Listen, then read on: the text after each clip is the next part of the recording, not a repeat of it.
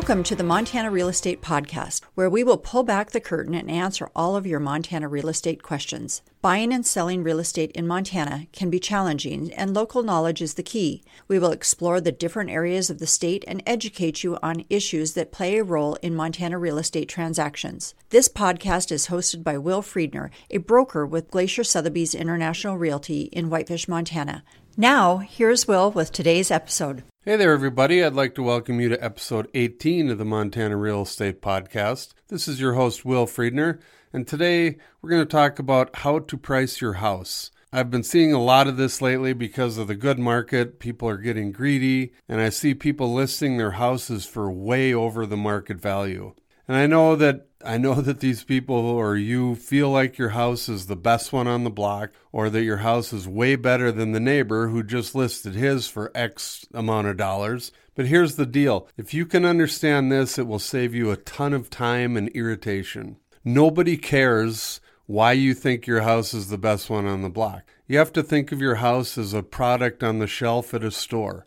When other people are looking at your house, they're comparing it to the other homes that they just looked at. Usually when you get a showing on your house, it's not the only showing that day. The agent will set up 6 or 7 showings or sometimes more. And just like someone shopping at the mall, if there are 2 of the basically the same items on the shelf right next to one another, and one is a few $1,000s more or less than the other, which one do you think is going to sell first? Too many people just get caught up in the emotion of their house. And I get it. They lived there for a long time. Their child took their first steps in the living room. They had great parties in the backyard, etc. But I don't want to sound harsh, but people looking at your house don't care. More than likely, they've never been there before, so they have absolutely no emotional ties to your house. They're trying to picture their own things in there and how they can make their own memories there. And they are also wondering why your price is much higher than the house they just looked at a half mile away that's basically the same house. Here's why pricing your house high hurts you. A lot of people, when they're looking at a house that is priced much higher than a very similar house, will not even make an offer. They're going to feel like they'll insult you with which is probably a fair offer, so they don't even want to make that because they're afraid of insulting you and getting into an argument, so they just choose not to make any offer at all. If you have your house priced fairly, you're going to get offers and then you can negotiate. I've heard many people say that, you know, if I price my house at X dollars, everyone's going to offer way low to start. I get that, but that's a bad way to look at it, because you need to remember you're in the driver's seat. It's your house. So you can say no to a low offer. Even if they come in a dollar low, you can say no.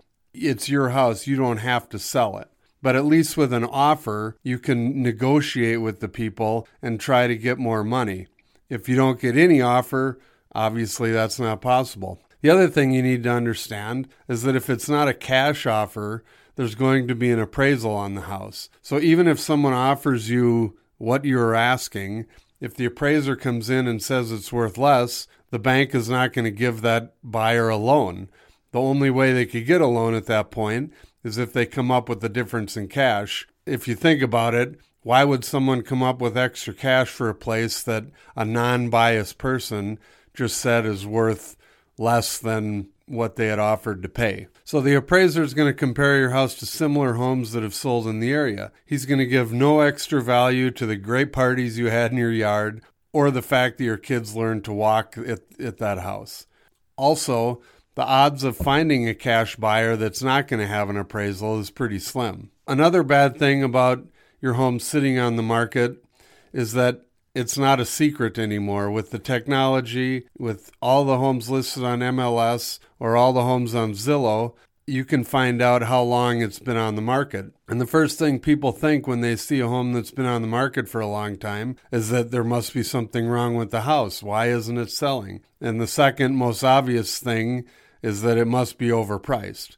So this does not help your cause at all. Again, people are just going to choose not even to make an offer at that point, or even worse, they won't even set up a showing and look at the house, so there's no way you're going to get an offer then. So the best way You can get the most money for your house in this market is to price it competitively. If your house is priced well in this market, you can get multiple offers, and a lot of times the home will sell for more than the asking price. The longer it sits on the market, your chances for multiple offers goes way down. I've seen and used the strategy where you price it kind of low and you end up getting 4 or 5 offers on the place and you get more than you originally were going to ask for it.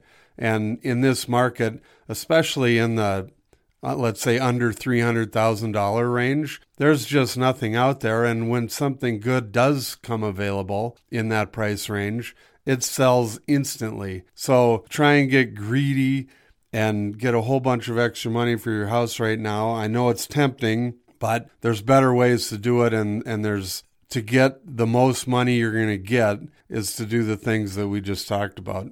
And another way to look at this is figure out how much the house costs you each month. Let's say your mortgage payment's $2,500 a month and your utility bills and miscellaneous expenses are $500 a month. So there's $3,000 a month that you're paying basically to own your house. So if your house is listed for $10,000 more, if it sits on the market for 3 months, there's your $10,000 basically that you just paid to keep the house for that long. So if you can take away one thing from this episode, please try to step away from the emotions of the house and look at it like a product. Everyone is looking for a deal, and there is so much information out there now, people are going to know if you're overpriced.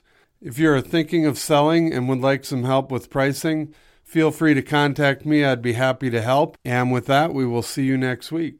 Well, there you go, ladies and gentlemen. That concludes another episode of the Montana Real Estate Podcast. I hope you enjoyed it, and I hope you will join us next week for our next episode. If you have any questions or would like to know more about this episode, please feel free to contact me at montanarealestatepodcast@gmail.com or visit our website at montanarealestatepodcast.com. Or if you want to call, you can call me at 406-249-1735. We'll see you all next week.